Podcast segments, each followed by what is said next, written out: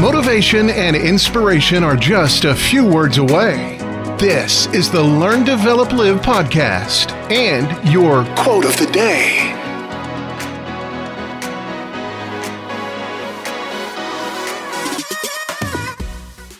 Would you like a brand new quote to help kickstart your day? Well, the Learn, Develop, Live podcast brings you your quote of the day. Do good and expect nothing. Being selfless and doing for others can take you a long, long way.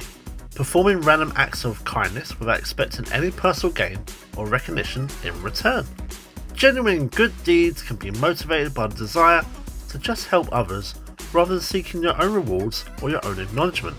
Ultimately, this just underscores the purity of your intentions when you act solely for the benefit of others. You may not be able to change the world in one day, but you can definitely start by changing one person's. That was your LDL quote of the day.